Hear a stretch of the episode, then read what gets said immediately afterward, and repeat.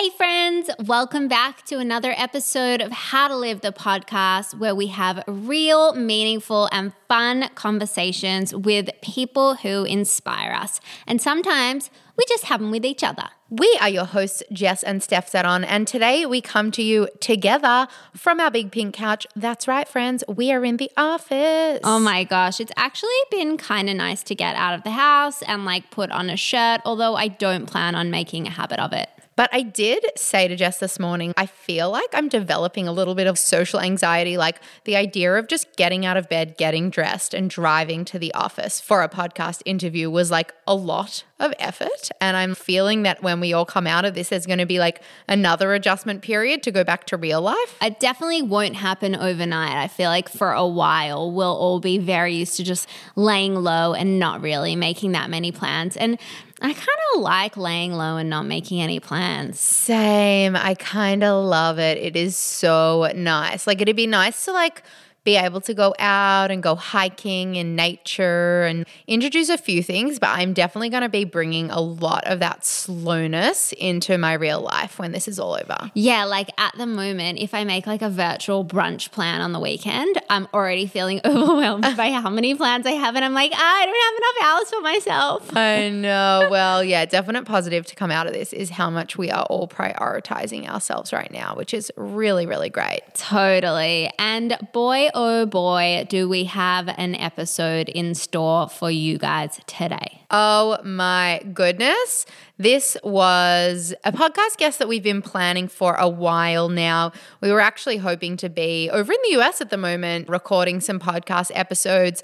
But seeing as that didn't happen, we're jumping on the old Zoom calls to fast track these ones to you guys now because we don't want to be waiting another year till we can all travel. Mm, and today is very special. This interview is with Alok Vaid-Menon, who is a gender nonconforming writer and performance artist. And all around special human, really. Very special human. You guys might recognize them from Instagram. They have an incredible following. They do such cool stuff. They were in the Sam Smith video the other day. And Demi Lovato, which obviously we talk all about.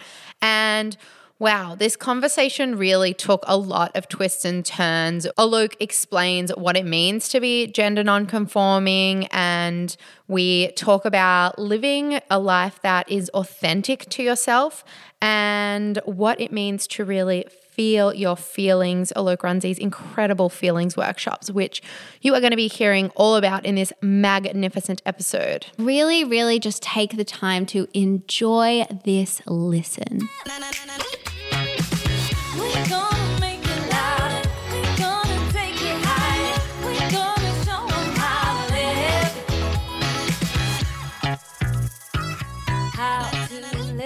Are you in College Station? Yeah. Oh my gosh, I've been to College Station. Wait, are you serious?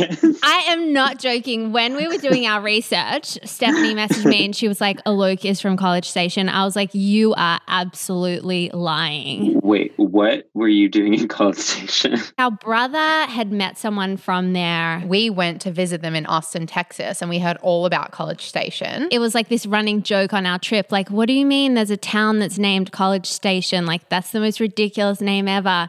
And then I was doing a road trip with my friends through Texas. We didn't know anyone in Texas. And I was like, guys, I actually know someone in this place called College Station. Like, do you want to go? And so we just drove through and we spent like two nights there and like we just hung out with them. And we like went to a few bars, ate good Mexican food. Like, that's about all I remember. Wow, I love that. I, I actually feel so happy when people know of our tiny little town. So we did see that you were in the Demi Lovato and Sam Smith video stop it. Like we were actually dying when we saw that. And it was only released a few days ago. And on YouTube, I think it's had over 10 million views. Yeah. Please tell us about that experience. Like we need to know how did that happen? Yeah. Like when did you get the call up? What was the reaction? Like were you dying so much? Can you tell us about it? Yeah, sure. So I'm actually really good friends with Sam. And we had been talking about this video and originally, they were planning on just using drag queens for the race to make like a drag race. And then I was like, Sam, let's bring in our friends. And they were like, okay, I'm going to see what I can do. And I thought that we had like dropped that idea because I hadn't heard about it. And then Sam called me and was like, okay, you're going to fly out tomorrow. And I was like, are you kidding me?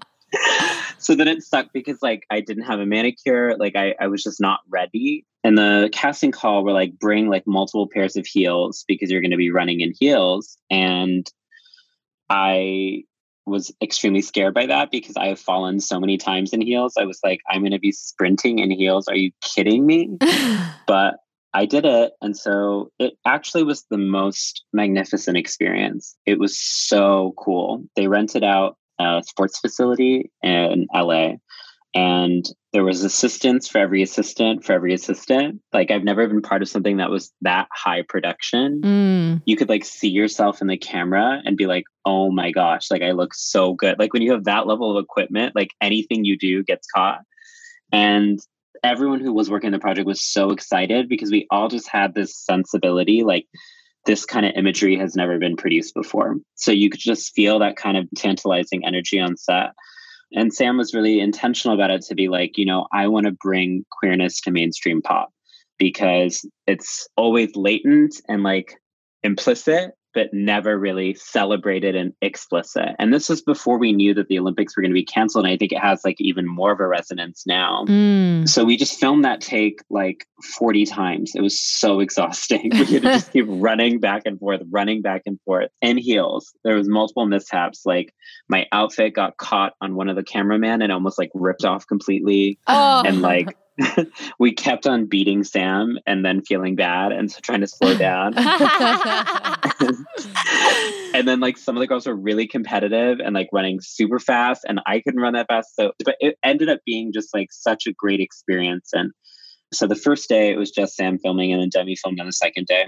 And then at the end, we just all like went out for dinner and we just felt this like overwhelming sense of joy. Yeah. Oh, that was the best rundown. Like, I think that you just ticked off every one of my questions. Like, when I was watching it, all the things were popping into my head. Oh my God, I can't believe they had to run in hills. Oh my God, I would be so embarrassed if I had to run in front of my peers like that because I'm a terrible runner. like, what about the outfits? Who did it? So, that sounds like such an incredible experience. And I feel like you definitely feel that emotion when you watch it as well. Like, it's very moving. Anytime I've told someone that we're interviewing you, you, they're like, oh my God, the video. Like, and they're like sending it to me. They're like, you have to ask them about it. And I'm like, yeah, yeah, obviously it's our first question. yeah, it was so special. And I feel like what I appreciated the most about it is that oftentimes I feel like when it comes to mainstream culture, people are tokenizing LGBT people.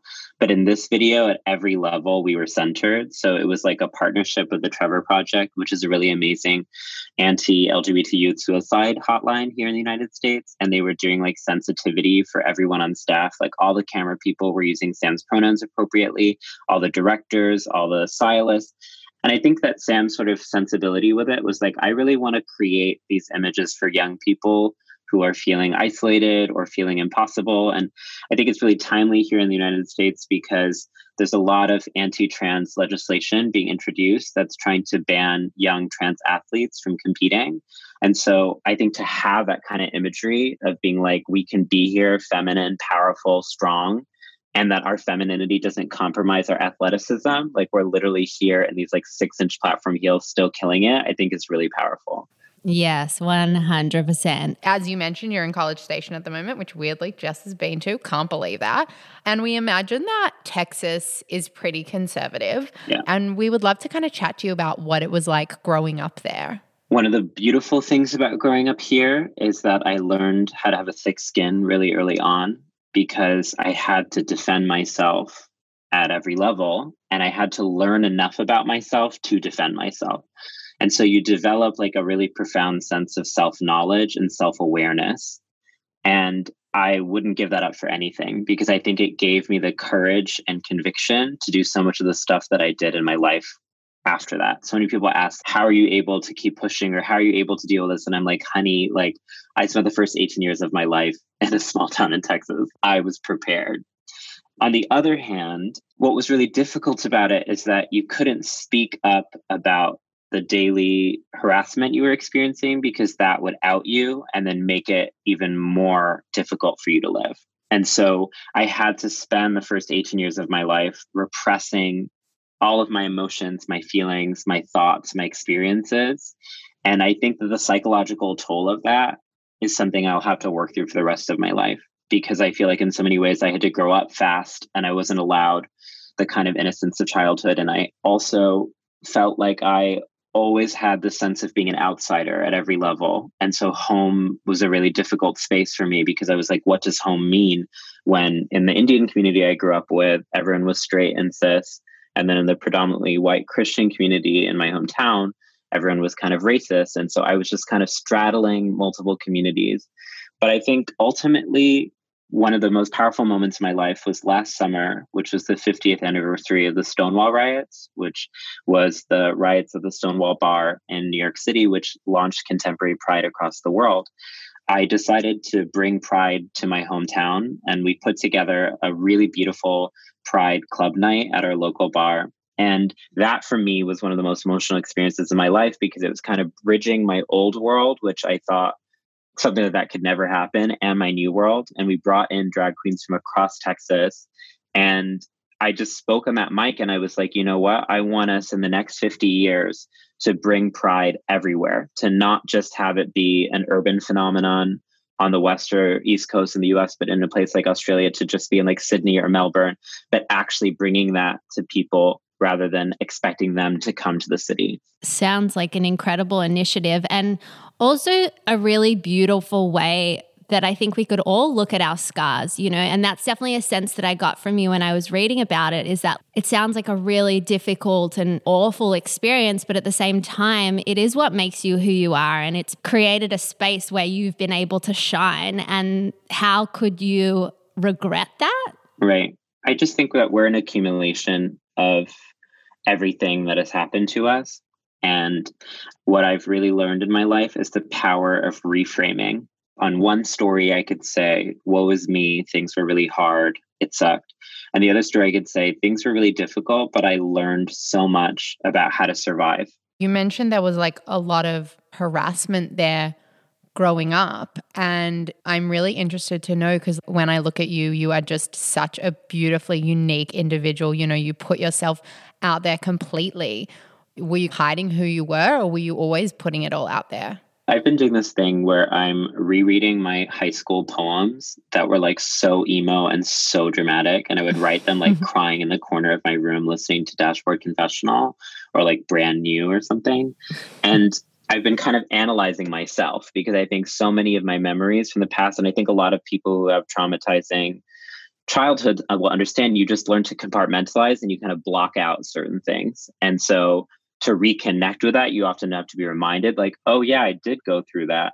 And I was reading my poems from back then, and I was just being so explicit in my poems. I was just saying, like, we all wear masks outside, but no one knows the truth of who we really are. Like, just like really, like, hello, everyone. Like, I'm hiding, and no one really picks up on it. And I really felt like there was a separation between the person I was publicly and the person I was privately. But that was complicated because I was part of the kind of millennial blogging moment where I went from my like Xanga to MySpace and I was like really big on MySpace. And so I had this kind of digital sphere that was a third space outside of public or private where I could actually be myself. And I started to establish connections with people online where I could be out about my sexuality and my gender and where I was sharing my art and my ideas and my aesthetics. And so I was getting validation from people who just weren't in my town. And I think that informs the way that I use the internet now not everyone is in a city like New York, and a lot of people don't have access to community, and the internet is actually the most real thing that they've ever experienced. So I really want my work and my ideas and my images to be accessible on the internet to give permission to other people to exist. Isn't it so amazing? Like, there are so many negatives that we talk about with social media, but at the same time, there are so many things that the internet has given people access to that we just never had before. And the freedom to connect with people outside of your little bubble and really like feel free to be yourself is really incredible. I actually got lost in a TikTok hole the other day, as we all do at the moment in isolation. What else are we doing? And Mm-hmm. um, I stumbled onto this trend where girls are coming out using a Jason Derulo song from like five years ago. Yeah, I saw. I haven't seen that. So the lyrics are like, oh my, oh my, oh my God, this girl's straight and this girl's not. And so they like, they'll have a friend there or a mum or whatever, and they'll point to the other one when it says this girl's straight, and then they'll point to themselves and say this girl's not. And then they've got the reaction of like their mum or whoever being like, what, wait, what? And like, it's so beautiful that like, you know, you're watching these 15 year old girls coming out on the internet and being so proud to post it when we were growing up, like that just didn't even exist. It's so different. I too get lost in the TikTok universe. I think a lot of my generation now is like discovering TikTok and being like, what are these young people up to? But I just feel this like deep sense of pride because I'm like, this is the fruit of our labor. Like, this is what we were fighting for is for people to like feel so much more comfortable in their own skin. I mean, there's still so much we have to do, but I just feel like even in the past decade, so much has changed. Looking at you on social media and what you're putting out there, confidence is definitely something that comes to mind. And I think that confidence is a really complicated thing for most people. And I know for me, it was definitely a journey to find mine. Hard labor went into that. So I'd love to hear from you. What did your journey look like to finding your confidence to be able to just say, hey, this is me, here I am, and I don't care what you think about that? I think it's a work in progress. I feel like people often get surprised when they meet me in person because they're like, online, you're like so loud, you're so vocal. And I'm like, okay, well, that's one dimension of me. But also, there's like more quiet, timid, scared part of me as well. And I accept that it's never a before and after. I think that being non binary for me is about rejecting all binaries and all dichotomies and actually appreciating the kind of gradients of everything, that everything is a spectrum, including confidence.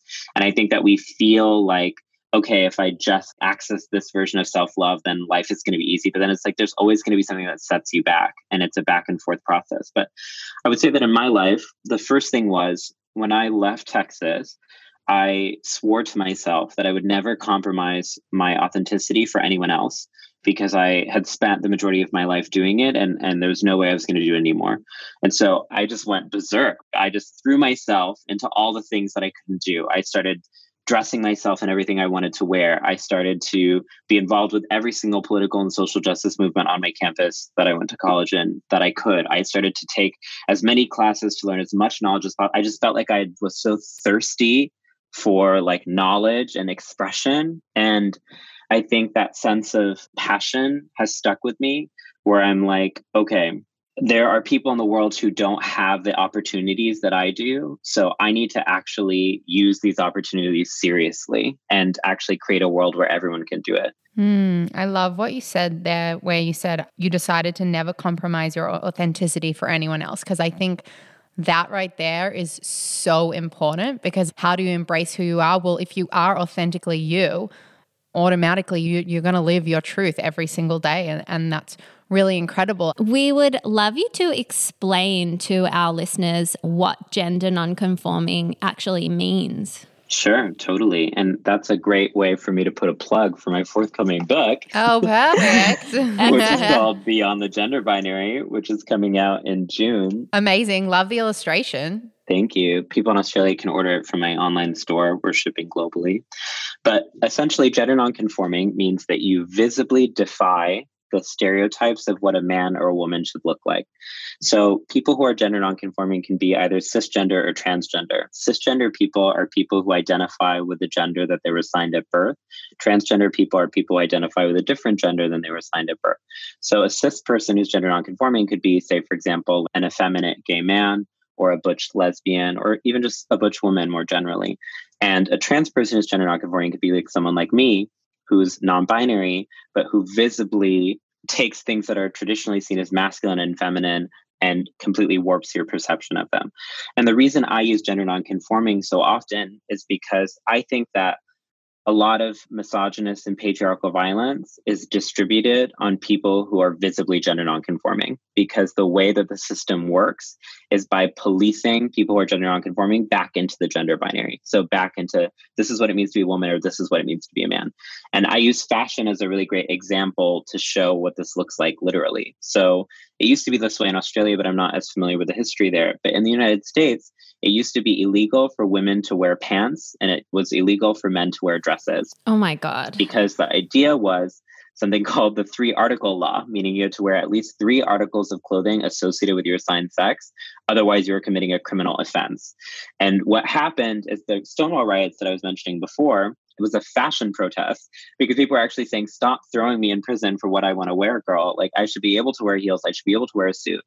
And what you see is after 1969, the suit became seen as gender neutral and pants became seen as gender neutral, that anyone could wear that. That it's not seen as gender nonconforming for a woman to wear pants, but it's still seen as gender nonconforming for a man to wear a dress. And that has to do with misogyny, is that we think that articles of clothing that are associated with masculinity are just normal. So that's why like blue jeans and t-shirts became universal. But why can't a skirt be normal, especially in the summer when it's freaking hot? Like why do we think that like men are losing their masculinity if they wear a skirt? Are you kidding me? And so I think that what I'm really trying to move towards is a world where we don't even have this distinction between gender nonconforming or gender conforming where we're just literally like beauty and we recognize everyone's beauty and recognize that there's actually multiple ways to be beautiful. There's not just one feminine standard or one masculine standard. That is so incredible to hear you talk about that and explain the history behind that. I didn't know it at all. And even as feminists, we're constantly questioning things and pushing the boundaries. And you're so right. Like, why can't men wear dresses? Why can't men wear makeup? And why do women have to? I think at the end of the day, I return to the simple idea that people own their bodies is seen as such a radical concept for so many people. And I'm like, are you kidding me? Our self fashioning belongs to us. And I think that patriarchy has made us think that we have to dress up for other people. But actually, your self presentation completely belongs to you. And that means you should not experience violence if your skirt is too short. You should not experience violence if you are perceived as a man, but you're wearing makeup. That should not be happening. And I think it's really upsetting to me how we've settled that progress only has to come from palatability. And what I mean by that is like when we look at the gay rights movement, often the only ways that gay men and lesbian women got rights was saying our relationships are just like you we are monogamous, married, just like you. But what about people who are not married? What about people who are single? Like there's always a group that we cut out as a way to get accepted. And I think what I'm trying to do with my art and with my advocacy is actually say there's more than enough room for everyone, that beauty actually comes from recognizing the infinite complexity and diversity of everyone and everything, and that we're all fluid and transforming and that that fluidity and transformation is a beautiful generative process not something we should fear when I hear you talk about that, it's so open and beautiful, and I guess obvious to me. When you speak, I'm like, yeah, sweet, cool. But there are people that don't share that sentiment, and that makes me angry, to be honest. Mm. But I don't research a lot in this space and I don't live a lot in this space. Like Steph mentioned, we do a lot with female empowerment, but we really don't live in this space. So, why do you think that people feel they have a right to tell people how to live because there's a sense of that. Right. I just don't have a right to tell anyone else how to live. And you're not saying right. every man should be wearing a skirt. If you don't want to wear a skirt, don't fucking wear a skirt. Right. Like who cares? Totally. Why are you telling other people what to do? Yeah, but why do they feel that they have that right to say you need to be this way? I think that I'm trying to figure that out. And so much of what my art is about is trying to do that. And I feel like where I'm at in my life is actually profound empathy. I feel like I had a lot of rage and anger, but then I began to realize that people are doing what has been done to them. And it's a chain reaction. That hurt people hurt people is a real, real phrase. We know this so well that oftentimes our mothers reenact the same kinds of gender policing that they experience on their daughters and on their kids. And so, one of my biggest traumas growing up was that you would think that the women in my family would support me and my femininity, but instead they were like, Why are you so feminine? Like, you need to be more masculine. And I constantly would be like, Why don't we break the cycle? But then you begin to realize, Oh, wait, people have been taught that their worth is dependent on their ability to conform and that when they see people who are not conforming rather than being like can you teach me how you did that? or like i'm curious they want to stifle that immediately. And that's why for me there's an insecurity behind every supremacy. I think that male supremacy is so fragile and so insecure because it recognizes the power of femininity and the power of women. And then rather than actually being like, hey, can you teach me like a more sustainable, ecologically friendly, interpersonal, and empathetic way of relating to the world, they're like, no, I have to repress that. And repression is a surefire sign that something is unresolved in someone. And I can tell this because there are straight men in my life who I walk by and they're just like, okay, cool, whatever. It's not remarkable. It's literally just a lamppost, a stop sign. And then there are straight cis men in my life who I walk by and they're so upset. And I'm like, okay, you're not as resolved in your masculinity and you're not as resolved in your heterosexuality as you thought that you were. So this is not actually about me. This is about you. And I think that's where I want us to start moving our conversation in the feminist movement is that so often we focus on empowerment, but we lose the next narrative, which is disempowerment. We don't just need to empower women and trans people, we need to disempower patriarchy. And so what ends up happening is that we forget that actually women and trans people are competent, are whole, are enough. It's just that we exist in a system that says that we're not enough, right? And so the onus always becomes on us to change our behavior, our life, our sensibility, and not on them to actually work on their self repression and self hatred and stop taking it out on us. And I've been feeling this a lot right now under the lockdown because, you know, domestic violence is really on the rise here in the United States, and especially anti trans and anti LGBT violence since the lockdown, we've had three murders of trans women in the United States. Oy. We've seen multiple anti trans legislation be passed, especially in states like Idaho.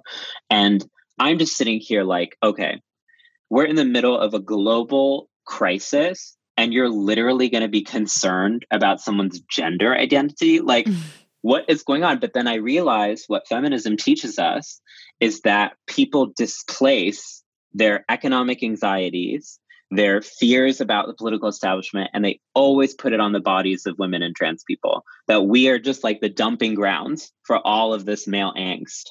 And it just makes me so furious because what we're saying is your pain is valid your pain is real but that does not give you license to hurt other people and take it out on them. And how do we transform that pain into something beautiful Mm, it makes so much sense. Everything that anybody hates in another person is just reflecting something back into themselves. And mm-hmm. It kind of gives me a little bit of hope that right now in isolation, everything is slowing down a little bit and giving everybody time to personally reflect because in order to shift as a whole, everybody kind of needs to shift as an individual. And I think mm-hmm. sometimes I'm overly hopeful that things are really going to change from this period. But it is big things like this and big wake up calls that hopefully will send more and more people into self reflection and give them a chance to shift themselves and shift the world. Mm-hmm. I think true self reflection is one of the most difficult things to do in the world.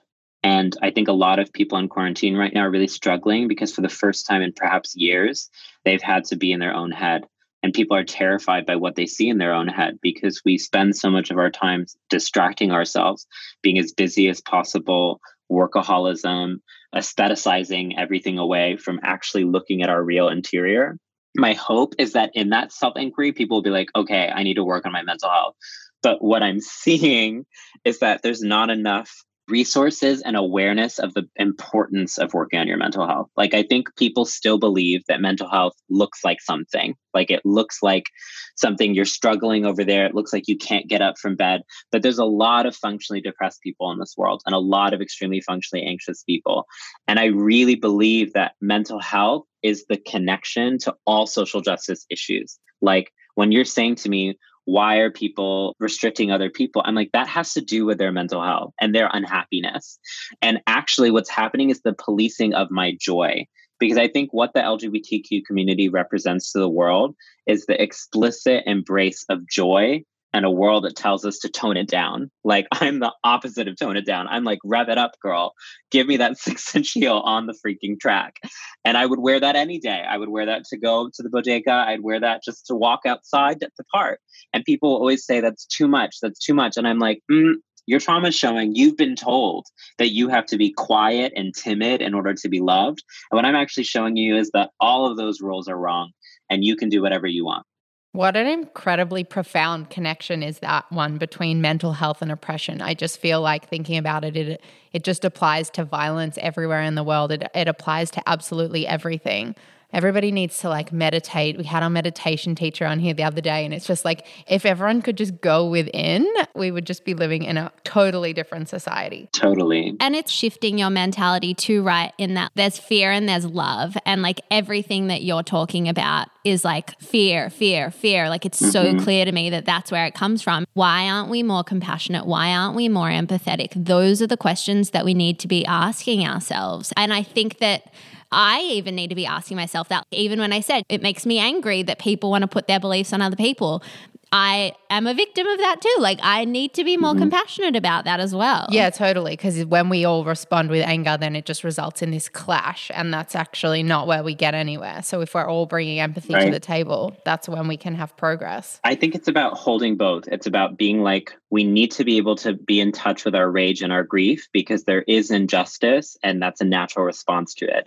But then when we're crafting our strategy on what to do about that we have to actually have compassion to understand why people are doing the things that they're doing and to not replicate the same systems that have been done to us. And I see so much of what feminism means to me personally is breaking free from patriarchal cycles of toxicity and actually inventing a new way to live in the world. And also part of my feminism is understanding that the things that have been seen as immaterial or fake are actually some of the most powerful things in the world, like feelings. What I always say is feelings are real, gender is not. And what I mean by that is we've been taught in our world that the gender binary is this natural biological phenomenon, when actually it's a political and cultural social phenomenon that emerged in the 18th century within the Western world, disappearing thousands of indigenous cosmologies that were outside of the Western gender binary. There's nothing natural about it, it's ahistoric to say that. But what we're taught is that feelings are something we're just making up.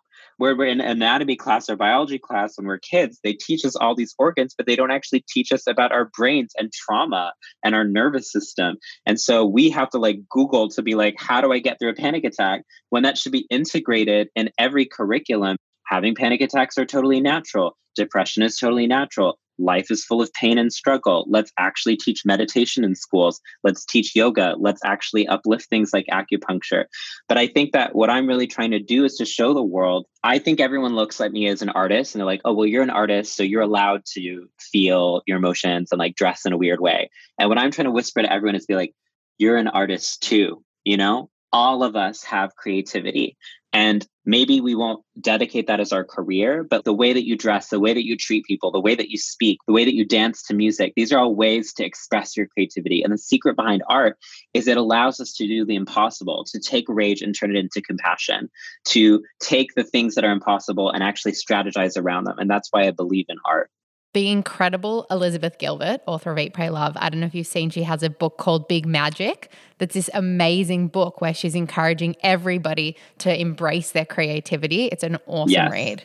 Yeah, we're nodding so hard right now while you talk as well. I'm like, can't nod hard enough. and feelings is actually something that we wanted to chat to you about because we've been following you for a while now and you are so brave in the things that you talk about and you're so open and honest. And I know that when I see things like your post, it makes me feel like I have a right to feel. It creates a space for other people to jump in and be like, me too. And also mm. this, this, this, and that about me. Mm. Have you thought about that? Is that what's nurturing that? 100%. I just want to give everyone permission to feel. I do these workshops called feeling workshops where I bring 30 to 40 strangers. And my goal is that in two hours, we realize that we're best friends.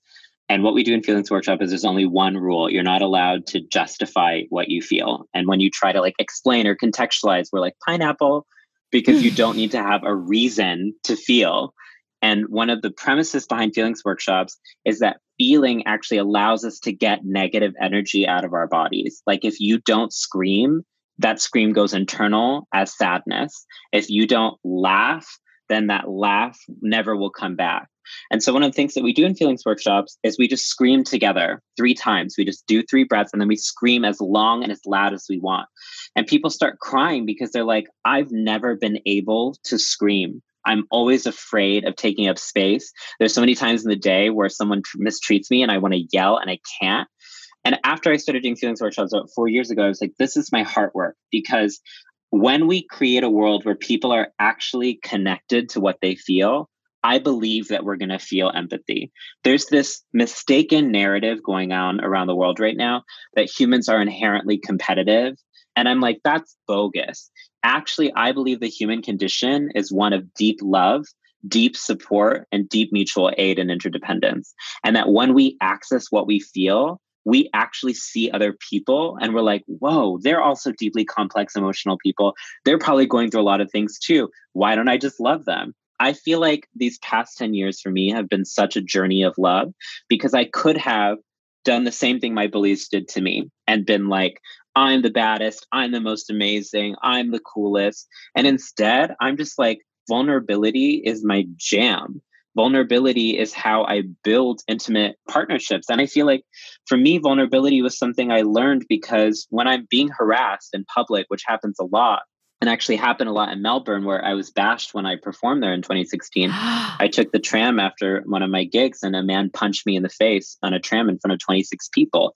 And what I've really learned about that and having to navigate situations like that is sometimes I have to go up to just complete strangers and be like, hey, I need help. Like this guy is about to do something to me. Or like I have to call a friend on the phone when I'm getting followed home and be like, hey, I just need to talk to someone. So I had to learn how to be really courageous and how to ask for support. And then once I started doing that, I was like, wait, we should all be asking for support all the time. And we should normalize being able to be like, hey, everyone, I need help. Instead of shaming people for asking for help, we should uplift and celebrate that. Oh, yeah. I'm like walking around the streets at the moment where it's dead. We're all going through this same thing. And I walk past people and I kind of go to smile and say, hey, like as if we're in a small town. And people just like keep looking straight and walk straight past. We're all in our like own little mini worlds, but we've kind of put ourselves there.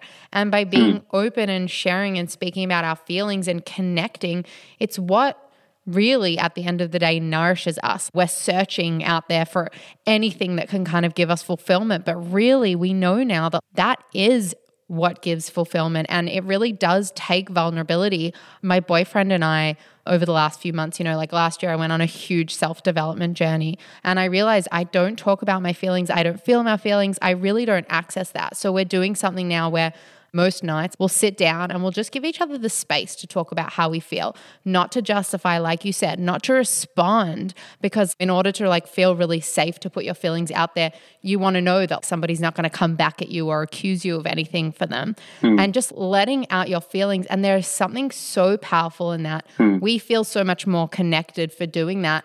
And also, we just feel like we have a right to feel however we feel. And I feel so much more me because of it. Mm-hmm. And it builds such a more loving relationship because love does not come from erasing one another, it comes from accentuating one another and enhancing one another.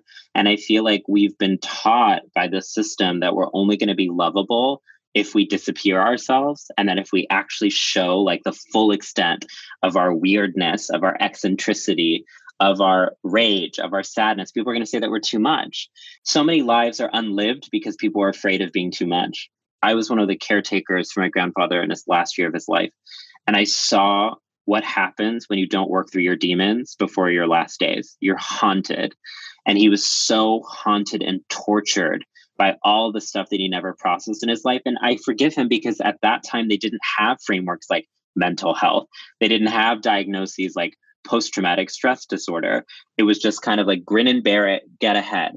But our generation has these resources. And I just keep on telling everyone if we don't process this stuff now, we're not going to have a comfortable afterlife and we're not going to have a, a, nice pathway into our death. We're going to be stressed out. And that's the importance of having intergenerational connection because what I learned from my elders is Alok, live your best life now because it's not guaranteed in the future and you don't want to have regrets. I'm also so sorry that you had that experience when you came to Melbourne. And that actually makes me feel so ashamed to live here and like makes me quite emotional. So I'm really just wanted to say I'm so sorry about that because that should not be happening to anyone and that's absolutely disgusting. Yeah, it was a really difficult moment for me. And I think that it took me years to really name that because I think that at the time I was just so much in fight or flight mode that I was like, I'm just going to keep on working. I'm going to like push myself through this. And I think, like a lot of women and trans people who experience gender based violence, you don't want to be complaining because you're like, okay, well, I have all these privileges. I'm not like this. And you just do all this mental gymnastics. And so I just spent the next few years just working, working, working until I couldn't, until my body literally, and similar to what you were saying before, there just comes a moment where you just need to take a break and you need to really go in.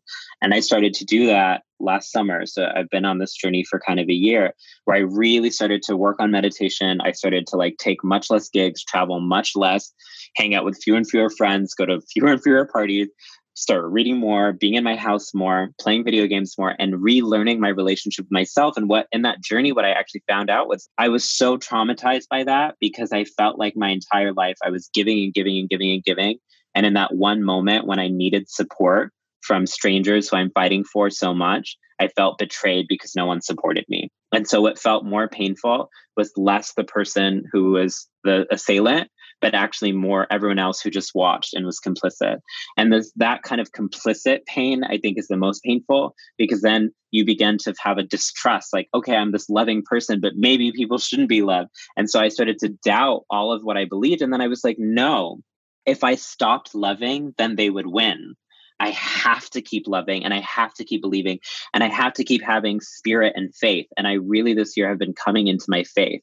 And for me, coming into my faith means believing in the inherent goodness and dignity of people. That every incentive in the world is to see someone and be like, oh, they're a bitch. They don't understand. They're concerned. Like we just have this negative thing coming in, and especially around other women and trans people. And now, what I really practice in my life is every woman and trans person I meet, I'm kind, I'm smiling, I'm loving, I'm understanding, I'm empathetic. I challenge my own internalized misogyny to like hold them to some impossible standard of being perfect. I accept imperfection.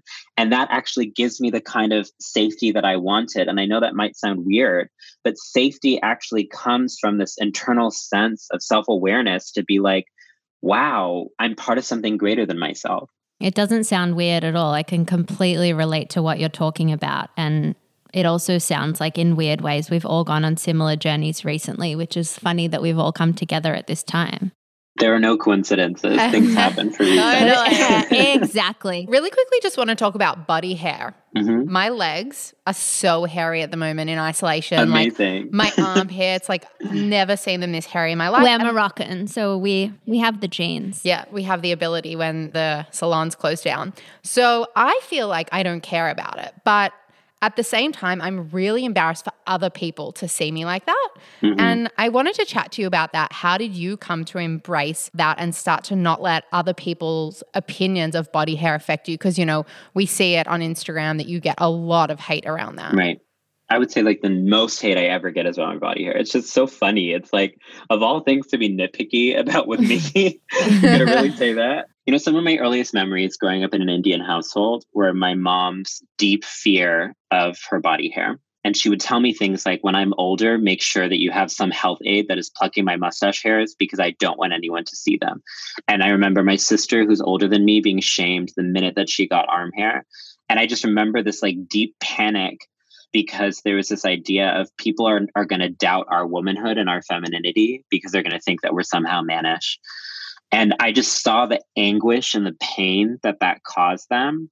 And it, it hit me so when I was from 10 to like 13, I used to sneak my sister's razors and shave every hair on my body. I would have cuts, I'd be bloody, I'd have razor burn, I'd had ingrown hair. And you couldn't tell anyone because I was supposed to be a boy. So a boy was supposed to be shaving. So I didn't want to tell people, like, hey, everyone, I'm actually in a lot of pain right now because I've been shaving my body and I don't even know how.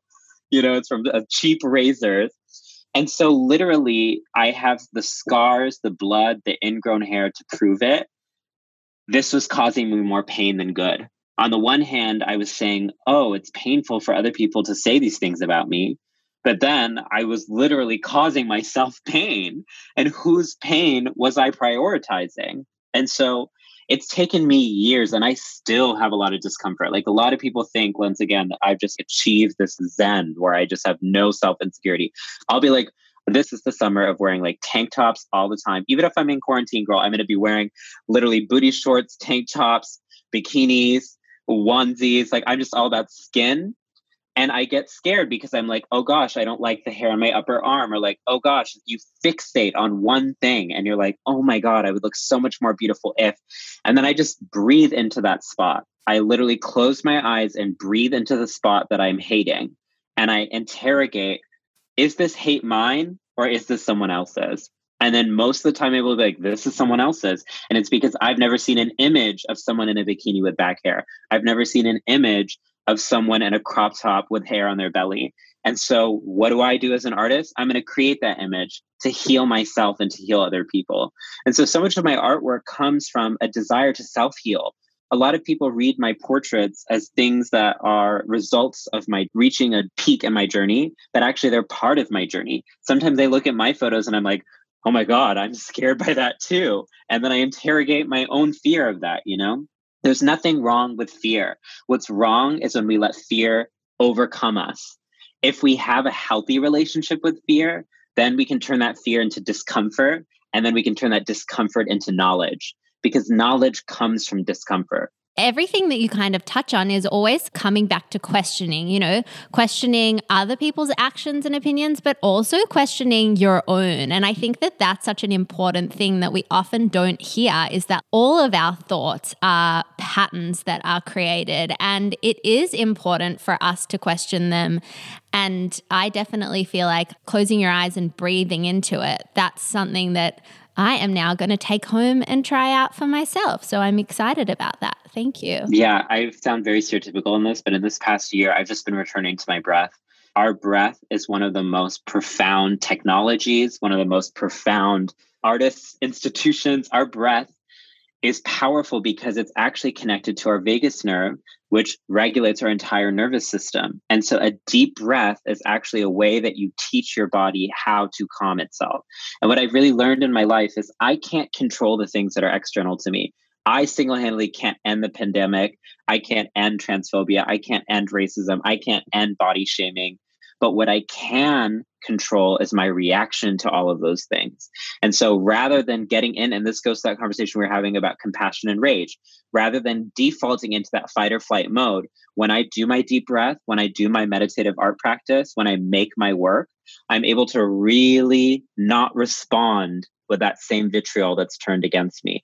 And so I, I really want to reiterate, I think a theme in this conversation that's been coming up is we're breaking many binaries, not just between boy, girl, male, female, man, woman, straight, gay, but also mind, body, but also self collective. And what you realize is the collective is part of the self, the self is part of the collective. The body is part of the mind, the mind is part of the body. And when you break down those arbitrary distinctions and recognize that we're all actually energetic and we're flowing in and out of each other, then your empathy is just a natural way of living in the world because you're like, I am the sun. I am this other person. I am, you know? So your sense of self becomes so much more robust. Now I'm shaking my head. That's just like a bit even bigger nod. Thank you for summing that up so incredibly wonderfully for us. That was just unbelievable. We do wrap up all our conversations with quick fires, so we'll shoot into those quickly. What are some of your favorite fashion labels? Oh gosh, I just watched a documentary on Netflix about Jeremy Scott and Moschino, and it was so good. I'm obsessed with Moschino. Obviously, I'm obsessed with Alexander McQueen forever and always. And then I also really want to rep an amazing brand called Chromat, which is a body positive, queer feminist swimwear line. Awesome. Can you talk to us about what you're wearing right now? I really love your t shirt. Thank you. I'm wearing a t shirt that says Call Me They, and it was made by an artist that I met in Hong Kong years ago. Amazing. We didn't touch on pronouns in the conversation, but like I just love that it all summed up with the t shirt. You've walked in fashion shows, spoken at massive events, been in magazines. What has been your craziest moment when you're just like, is this my life? There have been so many of those, but I think one of them that comes to mind is at the beginning of 2019, I headlined a festival in Mumbai, India called the Spoken Fest. And it was an outdoor festival, and there were thousands of people sitting around me, and the stage was in the center of the people. I've never performed in the center of a crowd, I've always been in front. And so seeing everyone like look at me like that was so surreal and beautiful. Oh, that sounds like an incredible experience. And lastly, who inspires you? So many people, but right now I keep turning to books because that's who I am. Someone named Anne Hollander, who wrote a book called Sex and Suits The Evolution of Modern Dress, which is about how fashion came to be gendered. When I read this book, I wept Anne Hollander is so sensational. She's so brilliant and so incisive. And I just love people who write about fashion in emotional ways because my relationship with fashion is deeply emotional. And people see it as just like, oh, you just care about colors and textures. I'm like, no, these are my feelings that are embodied. And I felt like she felt that too. So she made me feel a little bit less lonely. Oh, look, thank you so, so much. We are just so humbled that you chatted to us today and feeling so inspired by this conversation. I feel like when this is all over, we need some feelings workshops in Melbourne. Yes, Promise you. I need to come We're back. going to show you yeah, a way we, better we need time. to do it again. Yeah, we need a do over. a do over. I, I have been saying I need a do over. It's been like almost four years now, and I'm like, girl, I just need to really come back and tour everywhere across Australia. Like, yes. I really need to do that. Yeah. Hopefully, when quarantine times are over, I'll be the first one at the airport. Oh, you guys, that was so freaking awesome. Oh my goodness. We have been fans of Alok for a very long time now, and to get to sit down with them and just pick their brain about all of the things that are in there. And I've got to say, they were just as magical in person as I thought that they would be. Mm, same. So if you guys do want to go and follow Alok on Instagram, definitely recommend. They have some really fun, empowering imagery. Instagram at Alok V Menon. We will chuck that in the show notes for you. Mm, and I'll definitely be getting their book. Oh, can't same. wait for that to come out. Very excited. Yeah. So, if you did enjoy this episode, we would just absolutely love to ask you to help us get the word out about this podcast so that other people get to listen as well. You can do that in a few ways. You can rate us five stars or leave a review in your podcast app. You can share the episode with a friend or where you are listening from, probably your home. On Instagram, make sure you tag us at How to Live, and we love to share those. Also, come on over to our Facebook group, How to Live the Podcast, where we continue the chat and always share bonus content. Next week on the podcast, we were going to tell you who was on, but then we just had a little bit of a bing bang and we decided that we're going to wait. You know, we talked about the reshuffle that we're doing with our episodes because we want to be bringing really, really relevant content to you. We know the episode's going to be amazing, but we just want to keep our lips tight on that one for now but we promise it'll be awesome. Have a beautiful week, friends. We really do hope that this conversation has impacted you and you're thinking about it long after you stop listening. I know I will be. Mm, I know I will be too. And we will chat to you soon. Bye, guys. Virtual hugs.